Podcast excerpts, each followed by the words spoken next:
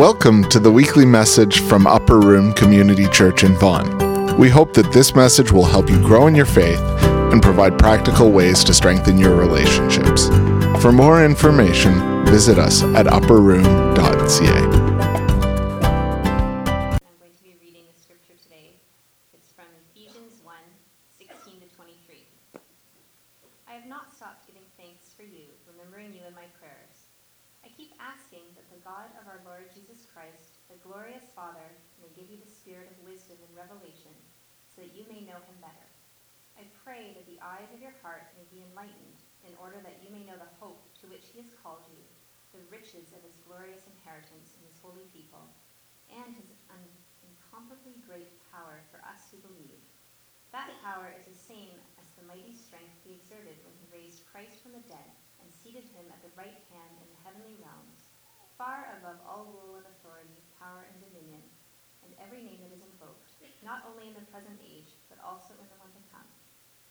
God placed all things under his feet and appointed him to be head over everything for the church, which is his body, the fullness of him who fills everything in every way. This is the word of the Lord. Well, it really is a pleasure to be here this morning. And you know, next week, he's told me to go to Bolton. I do what he tells me these days. Things change after a while. He even called me during the week and said, "Hey, Dad, I need to go over the sermon with you." That never used to happen before. But it's good, you know, eventually we do our job as parents good, the children then begin to teach us, which is exactly the way it should be. So it's a real pleasure for me to be here this morning. About 42 years ago, 1975, two young pastors graduated from seminary. One in the East Coast, not the East Coast, one in Chicago and the other one in the West Coast. They didn't know each other. And they both wanted to plant churches, so they decided to take about 6 months just to survey the community about all the things people didn't like about church. Because they wanted to start a church for people who didn't like church. And it's interesting, from as varied a place as Chicago to Southern California, they came up with exactly the four same top reasons. They only want your money, the sermons are irrelevant, we leave church feeling more guilty than when we came in, and they're mostly hypocrites. Amazing, isn't it? Same four reasons. In 2008, 33 years after that survey, LifeWay Research Group did another survey. They looked at 1,400 adults who had not gone to any kind of place of worship for the last 6 months or so, considered themselves therefore unchurched people, and asked them various questions. And one of the biggest problems was 72% of them said the church is full of hypocrites. So that one particular reason seems to survive 33 years later. And you know, sometimes we inside the church feel the same way. I was speaking at Fairhaven's Bible Conference a couple of weeks ago, and Sham and I were able to reconnect with a lady who used to play the piano for my wife and her sister when they used to sing.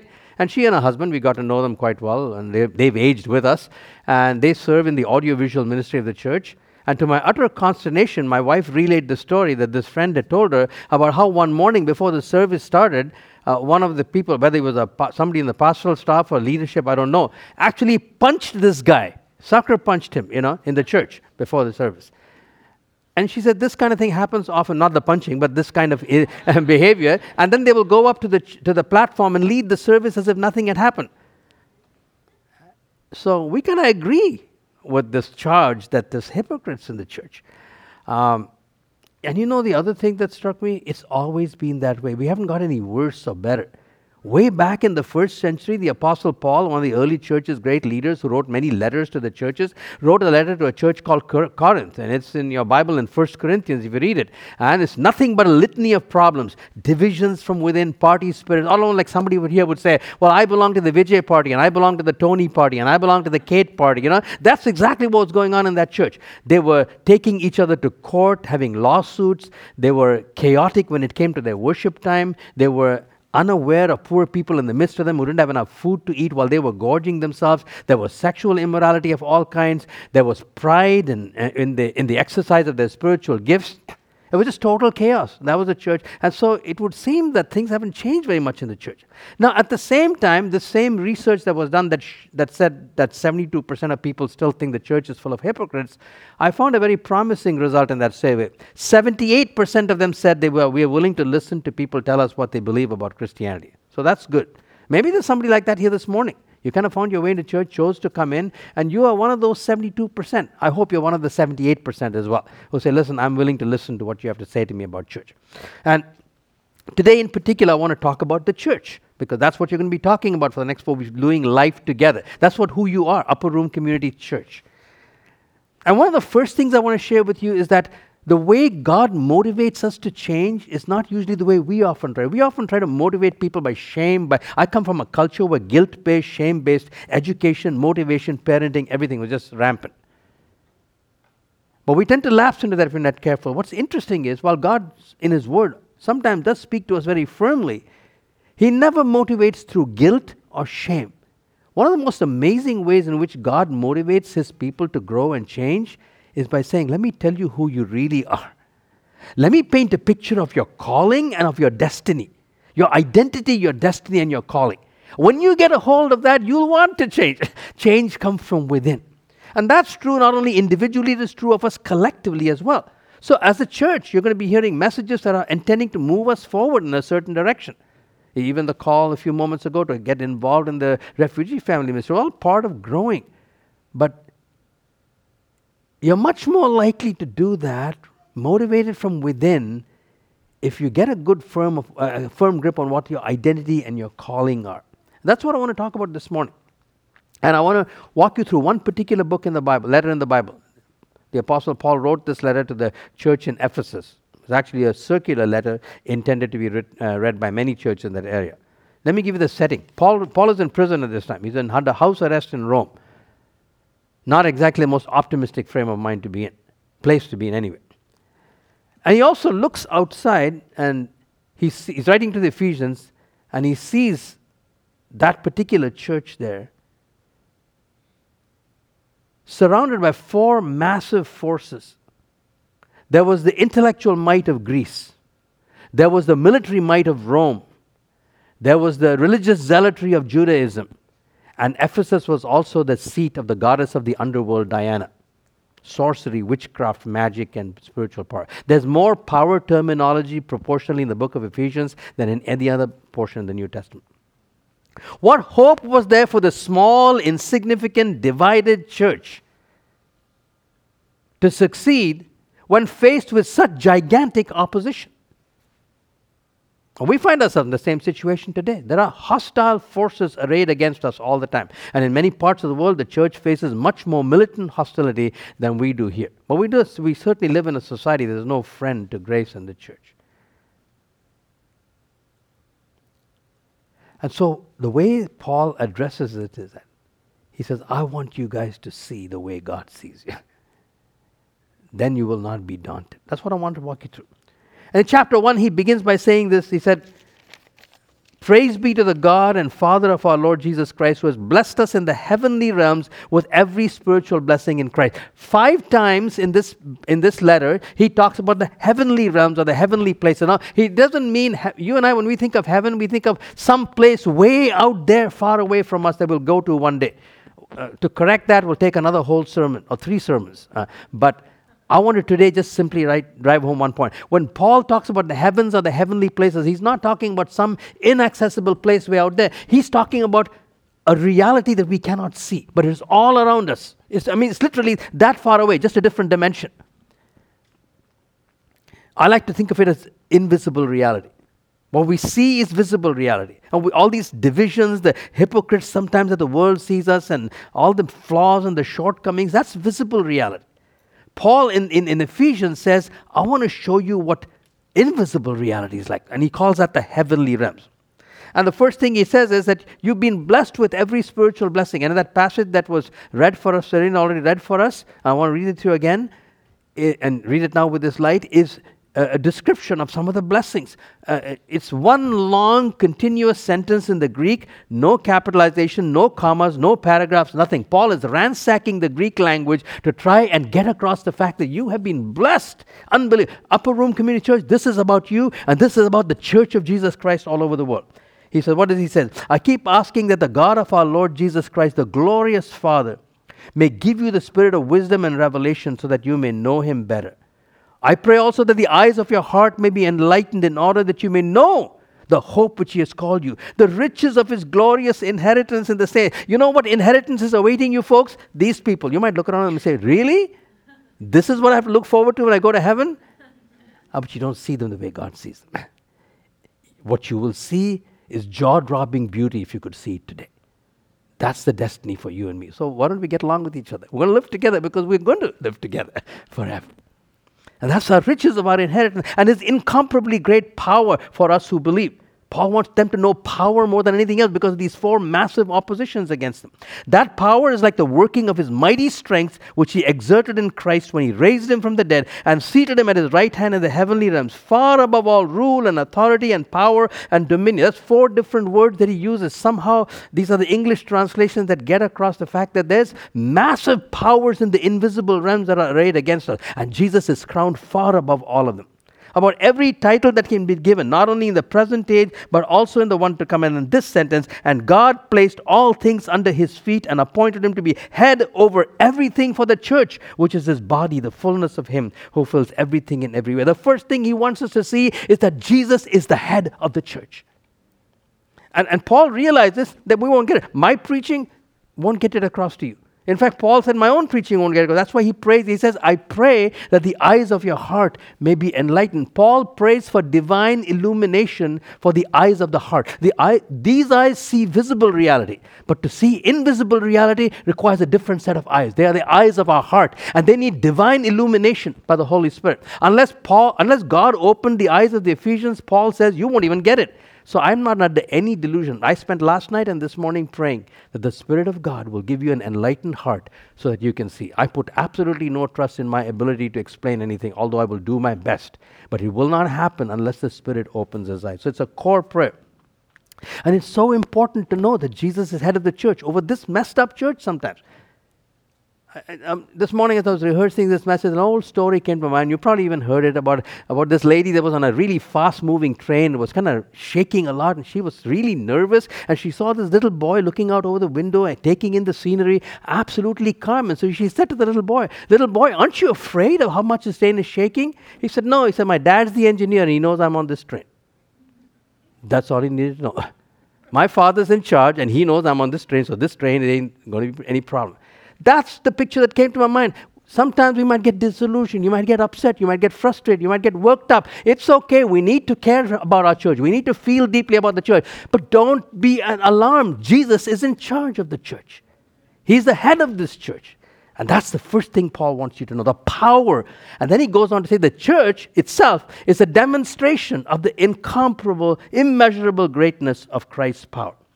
And how do we know that? It is shown in some ways, and he moves on in chapter 2. Remember, there's no chapter division in the original. So what he's going to talk about now is an illustration of this incredible power that he wants us to know. In chapter 2, he says, as for you, you were dead in your transgressions and sins, in which you used to live when you followed the ways of this world, and of the ruler of the kingdom of the air, the Spirit who is now at work in those who are disobedient. All of us also lived among them at one time, gratifying the cravings of our sinful nature and following his desires and thoughts. Like the rest, we were by nature objects of wrath, but because of his great love for us. And we sang about that this morning. But because of his great love for us, God, who is rich in mercy, made us alive with Christ even when we were dead in transgressions. It is by grace you have been saved. And God raised us up with Christ and seated us in the heavenly realms, invisible reality, in Christ Jesus, in order that in the coming ages he might show the incomparable riches of his grace expressed in his kindness to us in Jesus Christ. So how do we know this power of Christ, this Christ who's head over all things? It was a power that was exerted in you and me when we became followers of Jesus. You know, sometimes we think it's just an easy, simple thing we did to become Christians. And from a human perspective, it's very easy. I gave my life to Jesus. I walked forward at a crusade. I prayed the sinner's prayer. But if we could only know what the conditions of our hearts were like and what incredible power God had to exercise to even get us to the point of saying yes to Jesus, we'd be amazed. He said, I want you to know that. I want you to know the incomparable greatness of your power in taking you who you were and who you have become. That's a demonstration of Christ's power. And notice, we have been raised with Christ. It is not only Jesus who has been raised far above all principalities, powers, rulers, and dominion. He says, you and I have been made alive with Christ. We've been raised with Christ. Guess where we are seated, folks? in the heavenly realms, not in visible reality. Invisible reality says every single one of us who are followers of Jesus are above all principalities, powers, rulers of darkness, spiritual. So he said, Rome, forget it. Greece, forget it. Judaism, forget it. Diana, forget it. You are seated far above all of them in the heavenly realms. He wants us to see that. This is your destiny. This is your identity. This is your calling. This is who you really are, seated with Christ. And then he goes on to say, it's also a demonstration of the immeasurable riches of his grace. And that it will take eons, in the coming ages, he might show the incomparable riches of his grace. You know, the same thing, just as we have no understanding of how much power it really took to bring us to the point of saying yes to Jesus, we may sing about amazing grace, and so appropriately we started this morning. But we don't fully get the impact of amazing until this couple of months ago when I was looking at this, and I know this text so well. He was saying that in the coming ages, he will demonstrate through the church the riches of his grace. Now, why would it take ages and ages and ages for God to demonstrate his grace? Because that's how much grace it took to take rebels like you and me who rebelled against the holiness of God to make us into God's children and God's sons and daughters. See, because we do not understand the magnitude of his holiness, we do not understand the magnitude of sin against infinite majesty, we don't understand what a big deal it is that a holy God could forgive you and me and still remain holy. He says, and we will not understand it, but in invisible reality we will continue to. And so Paul prays that you will know that Jesus is head over all things of the church, that his work in you in bringing you to him is a demonstration of his power, and it's a demonstration of the riches of his grace. And then in chapter 3, he says one more thing. He says, his intent was that now, through the church, the manifold wisdom of God should be made known to the rulers and authorities where? In the heavenly realm. So something is happening in the invisible realities. God is using you and me as a demonstration to these rulers and powers and authority of his manifold wisdom. It's a beautiful word in the original language, manifold. If you think of some of these intricate oriental rugs and carpets, how beautifully they've been embroidered. Or you think of a multicolored garment. That's the meaning of the word manifold. It's multifaceted, multidimensional. And so the church, believe it or not, is God's answer to the rulers, the powers, and the principalities and the authorities to say, this is what my wisdom is like. You know, looking at you and me, you say, you and I are demonstrations of God's wisdom. That's kind of hard to believe. But that's what he says is really true of you. Now you can see why Paul prays that they'll get it. Because just sitting here saying, no, is that really true of me? Is it really true of this church that we are a demonstration of the greatness of his power, the riches of his grace, and of his multifaceted wisdom, and that we are seated with Christ in the heavenly realms far above all principalities and powers? Yes, yes, yes. That's why Paul says, pray, God, please open their eyes. And after being a Christian for 54 years, a pastor for 37 years, almost 72 years in age, I'm still pleading with God. Help me to see the church the way you see the church, Jesus.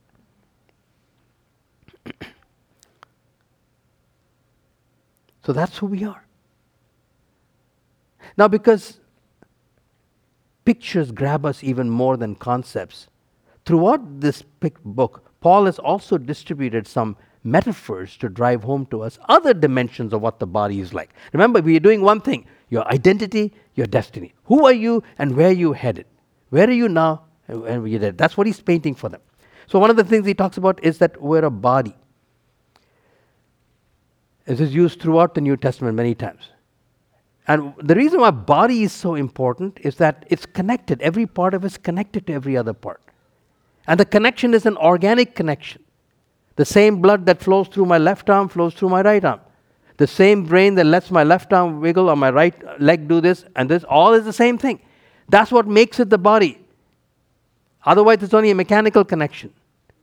If for some reason I'm to lose a finger or whatever and they try and attach it back again with careful surgery, that will ensure a mechanical connection, but not an organic one. It's only organic if they take off the bandages and everything's nice and pink and not dull gray and dark blue. It's not your name on the membership rolls or the money that you give that makes you part of this body. It's you are connected by virtue of the fact that you are followers of Jesus. He is the head and you are connected with one another. And that's a deep organic connection, which means you cannot hurt somebody else without hurting yourself. I mean, can you imagine this right arm saying, I'm so angry with you, I'm going to punch you? Really? You're going to hurt too? We all hurt. By the way, it also means that when one part of the body hurts, every other part rushes to it. I mean, you know what, like I just have to cut my finger. Instinctively, my finger goes to my mouth. I want to start sucking. All the antibodies that are in the saliva start working right away. I don't have to think about it. Every part of my being is galvanized into action. These are the pictures Paul wants us to be like. You're going to do life together. You're connected organically. He says, get that. Then secondly, he talks about a family. You're all one family because you're one God as Father. You know, just like in our nuclear families, nobody asked for your permission before you had brothers and sisters to deal with. In the same way, God doesn't ask for your permission before He adds brothers and sisters in the body of Christ. So you are. These people are your brothers and sisters. That connection is organic. And just like in a nuclear family, you cannot avoid long-term consequences of broken relationships in nuclear families that you don't try to fix. In the same way, you cannot be cavalier about divisions in the church as much as you are able to do something about them and walk away without hurting yourself in the process. Because you're one family, you're connected as siblings, as brothers and sisters. Thirdly, he says, you're a temple. And this one I want to read for you, Ephesians 2:19-20. Consequently, you're no longer foreigners and aliens, but fellow citizens with God's people and members of God's household. There's the family and body again. Built on the foundation of the apostles and prophets, with Christ Jesus himself as the chief cornerstone. In him the whole building is joined together and rises up to become a holy temple in the Lord. In some sense, the Bible has been all about the temple. Way back, and Vijay has walked you through this many times. Way back in the beginning, the temple was the Garden of Eden. Adam and Eve and God in the midst of them. Then the tabernacle in the wilderness that God gave Moses instructions to build, and it was filled with his glory in that holy of holy place. Then the permanent temple that David built and Solomon built for David. And then that one was destroyed. And then Herod rebuilt the temple. And finally, Jesus walked away from it and said, this house is left to you desolate. And the Holy Spirit came on Pentecost, the birth of the church, and we became the new temple. Living stones, he said, all put together. Jesus is the cornerstone. By the way, cornerstones are powerful analogy because some cornerstones in literal buildings from which all the vertical, the horizontal, all took perfect coordination. If you didn't get the cornerstone right, everything was chaotic. You got the cornerstone right, the building rose up perfectly. Some of the cornerstones were 37 feet long, solid blocks of stone. He said, Jesus is the chief cornerstone. And then the apostles and the prophets, the Old Testament, the New Testament, all of it's like the foundation, taking its cues from Jesus. And then you and I are living stones being built together. And guess who's living in it? The Holy Spirit is living. That's who you are, a temple. And by the way, the word that is used there, joined together, is a very interesting word. It's like kind of jammed together and compacted. You know, there are two kinds of buildings. Imagine building a wall with bricks. You can kind of build it very fast because any old brick will do. They all look the same, right? Just put one brick, the next one will be fine. But now imagine building a stone fireplace with these stones. They're not like bricks. You can't pick up any old stone and fix it to the next stone. You got to get a stone and that kind of matches the contours of this other stone, kind of jam it in there a little bit and put the bricks and the mortar, and then you get this multifaceted wall that looks much more interesting than a brick building where everything looks the same. You and I are not all bricks that look identical. We're different shaped rocks. Some are big, some are salt, some are craggy, and some are smooth, and we're kind of compacted together into this building. Everywhere, the reinforcing is one of taking different things and putting them together so they can work together. So you say you're a temple and the Holy Spirit lives within you. And then finally, most beautiful of all, he says, you're the bride. Not only the body, not only a family, not only a temple. If you still haven't got it, you're the bride. Ephesians 5:25-27. In the midst of a sermon on marriage, he talks about Jesus. Husbands, love your wives. How? Just as Christ loved the church and gave himself up for her to make her holy, cleansing her by the washing with water through the word, and to present her to himself as a radiant church without stain or wrinkle or any other blemish, but holy and blameless. That's why when history reaches its apex, it is described in terms of a wedding. The marriage supper of the Lamb, and the church is the bride of Christ. You know, I do a lot of weddings, I've done a lot of weddings, and I see the bride on rehearsal day, and she looks like nothing, she looks like the next day. More often than not, she's frazzled, she's frustrated, the poor groom has forgotten something at the last minute, so she's angry, you know. We've been through all of those things. But then all that is forgotten less than 24 hours. Nobody's looking at the groom. As soon as the bride, here comes the bride, the music changes, and all eyes are fixed on the bride at that moment. That's our destiny, folks, one day. Believe it or not, we will be radiant, holy. Why? Because Jesus is making us holy. He's working in us to present us to himself holy and radiant, without blemish and without spot. Are you beginning to like yourself a little bit? I hope so. I hope you're beginning to sit back and say, wow, I'm part of this church, hypocrites and all. I don't want to be part of anywhere else. That's the whole point. That's what Paul wants us to get, a demonstration of the greatness of his power, the riches of his grace, of his manifold wisdom, a body, a building, a family, and a radiant bride. So you see the church? Just pause for a minute. Let it sink in. What would happen if I really, really understood myself like this and us in community like this?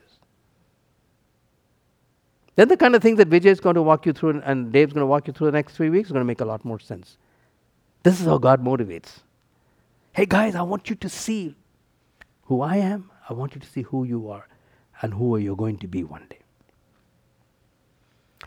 However, we want to finish, take the last few minutes to talk about something very important. It's not going to be easy. And the reason you're not going to be easy is that we're going to have to fight for this. We're going to have to fight to maintain this perspective and translate it into reality because we have an enemy. 24/7, it's all-out war. Let me read a few verses for you. Ephesians 6:10-13. Finally, be strong in the Lord and in his mighty power. Put on the full armor of God so that you can take the stand against the devil's schemes. For our struggle is not against flesh and blood, but against the rulers, against the authorities, against the powers of this dark world, and against the spiritual forces of evil. And there it is again, in the heavenly realms. Isn't that amazing? The sphere of our blessing, we've been blessed with spiritual blessings in the heavenly realms. The place where we have been raised with Christ, far above all principalities and powers, and seated with Christ in the heavenly realms. The place where we are the demonstration of the manifold wisdom of God to the principalities and powers in the heavenly realms is the place of spiritual warfare and battle as well. That's another dimension of invisible reality. We are in 24/7 warfare, folks. We have to get that. We have to get rid of the peacetime mentality. We live very differently in a time of war than in peace. This is 24/7 war, and he wants you to get it because you will never become who you are unless you realize that you're also in warfare and in a battle. Who's our enemy? Our enemy is Satan. Not political parties, not people with different political persuasions, not people who are religious followers of different religions, not the new atheists. They're not our enemies. They are people who can become potential brothers and sisters. They can become living stones into this temple. They can become part of the family of God. They're not our enemies. We need to stop thinking about people as our enemies. We have one enemy, Satan, the principalities and powers, the rulers of darkness, because they are the ones often behind the political machinery that is against the church. And the reason why Satan hates the church is because God has given to the church what he wanted. You see, he wanted to make himself equal to God. Sometimes you read in Isaiah chapter 14, it talks about the picture of Lucifer, created probably holy, radiant, beautiful, wise, but he wanted to make himself like God. And he said, I will raise myself up. And now he was expelled for that. And this church made up of humans, weak, powerless humans compared to satanic forces and powers, full of divisions and problems, hypocrites. He's made them the bride. And you know, hell hath no fury like people scorned, right? That's literally true. And so he is furious against the church. He hates the church because Jesus loves the church. By the way, that's why he hates the poor, because Jesus loves the poor. And his primary strategy, right from the very beginning, has been the same. Division through deceit. What did he do to Adam and Eve? He deceived them. You can't trust God. You can't believe God is good. That's the fundamental temptation. Vijay's taught you that well over and over again. So that's the deceit. And the consequence of the believing the deceit was division.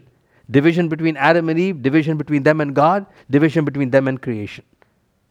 And so he's still at work that way. His primary work through us. That's why I never get alarmed when people suddenly get sick in the church and all that kind of stuff. Those things happen, they come and go. That's not the real mark. I get much more alarmed when there's division in the church. That's the true mark that the enemy is at work. Listen, my brothers and sisters, if you are contributing to division in the church of Jesus Christ, you are cooperating more with Satan than in any other thing that you do. That should alarm us. That should alarm us to say, I don't want to have anything to do with that. That doesn't mean there won't be difficulties. That doesn't mean there won't be challenges. You'll hear all about that. Working together, just like working with his family, has had both rewards and challenges. But let's not have anything to do with division. That's his work. Okay, that's our enemy. What's our fundamental strategy? And with that, I'm finished. Paul says, pray. Therefore, put on the full armor of God. And then he goes on to say, pray. Pray on all occasions with all kinds of prayers in the Holy Spirit. Prayer is not another weapon. When he talks about the breastplate of righteousness and shield of faith and all those things, they are not, they're all individual dimensions of the weapon. But prayer is not another weapon that you can take it or leave it. It is the means by which we put on the weapons of God. It is the means by which we deploy the weapons. That's why prayer is so foundational. And Paul says to pray. Pray, first of all, he said pray in the Spirit, which means it's the Spirit who guides us and leads us to pray. And I think I've taught you this before when I've spoken on having meaningful personal devotions. I always begin fairly early in my time alone with God. I specifically invite the Holy Spirit to take charge and to lead me into His presence. Because I'm to pray in the Spirit. In the flesh, I get prayer wrong all the time. But the Spirit can guide me. He actually draws me into the very prayer life of Jesus Himself. Because Jesus is praying forever, interceding at the right hand of God the Father. Whenever we pray, we are participating in the prayer life of Jesus. And so it's a good thing to specifically ask the Holy Spirit. That's what He means by praying in the Spirit. He will teach, He will inspire, He will guide, He will strengthen. He will bring Scripture to mind. And secondly, he says, pray for the Spirit. Because he says in Ephesians chapter 5, keep on being filled with the Holy Spirit of God. And in the text of Scripture, of Ephesians, he's given us some things to pray for because there are things that the Holy Spirit alone can do. And those are good things to start praying about. I've just mentioned a few of them here. First of all, we pray for wisdom and understanding. Remember, Paul prays in Ephesians chapter 1. Pray that the eyes of their heart may be enlightened, that they may know the hope of their calling, that you may be given wisdom and revelation to know you better. Knowing Jesus better is so foundational to our lives. It is as we know Him and get captivated by Jesus that obedience then becomes a very different issue than guilt and shame-based ruling obedience of someone who's a harsh ruler. So pray for wisdom and understanding of these heavenly realms, because the visible realities are what we see all the time. They come at us with tremendous power. We have to make no effort to see the division, to see the hypocrisy, to see the difficulty, to see what makes us upset at this other person. But to see invisible reality takes that illumination. So pray regularly that you will see this church as your inheritance. It will change the way in which you see one another. So we need to pray for wisdom and understanding. Secondly, because we are the temple being built into a temple by the Holy Spirit, we can pray that God will be really present in our church. By the way, this is the essence of revival. Revival is essentially God showing up. God showing up so that His omnipresence becomes manifestly present. By the way, there's no place where He isn't, right? We know that. So why do we have to pray for the presence of God? When we pray that God will make Himself present, when we sing songs at the beginning that invite us, or the prayer of invocation, the reason we pray that is not because God isn't here, but what we're really saying is, God, you who are here, show up so that we know that you're here. So we don't miss your presence. Make your omnipresence manifestly present to us. So we need to pray, both individually and our family. And by the way, folks, everything that I've been talking about the church applies in spades to the nuclear families. Do you know why there is so little in the New Testament about families? There's actually very, very little in the New Testament about families. It's because the church family is the foundational family, and nuclear families are microcosms of the church. So all of these things that I've talked about are just as true of nuclear families. And it's our responsibility and our privilege to think about the families in which we live in exactly the same way. And then thirdly, in Ephesians 3, Paul says, I pray that you may be strengthened with might by the Spirit in the inner man, so Christ will dwell in your heart by faith, and you, being rooted and grounded in love, will, together with all the saints, grasp what is the length, the breadth, the height, and the depth of the love of Christ. In the messages that are going to follow, undoubtedly, in working together as a family, love will be foundational. And Paul says, you have to be strengthened with might by the Holy Spirit, so that Christ can dwell in your heart, and you will know the length, the breadth, the height, and the depth of the love of Christ. So we need to pray for that. And finally, because the sword of the Spirit with which you fight the devil is the Word of God, you need to pray for God's Word to become alive within us and accessible as a sword in the heat of the battle. So let me just draw this message to a close by actually taking a couple of minutes to lead us in prayer. Will you pray with me?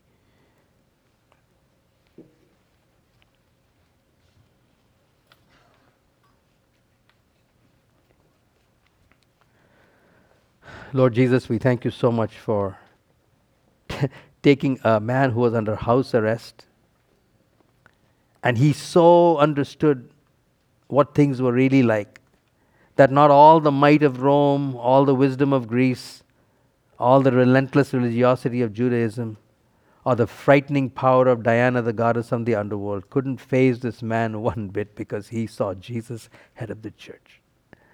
And I thank you for the Apostle Paul's prayers, which they teach us to pray. And so I pray for myself. I pray for Upper Room Community Church. I pray for all the local churches that meet in this city, in this country, all over the world, Father. Hundreds of thousands, millions of churches, small and large, humble and magnificent, popular and not known, poor and rich, weak and strong. And that is your beloved church. And so I pray for the eyes of our heart to be enlightened. I pray that we will understand who we are in you, who we are becoming in you, and that our identity and our destiny would have such incredible, motivating, and transforming force in our lives.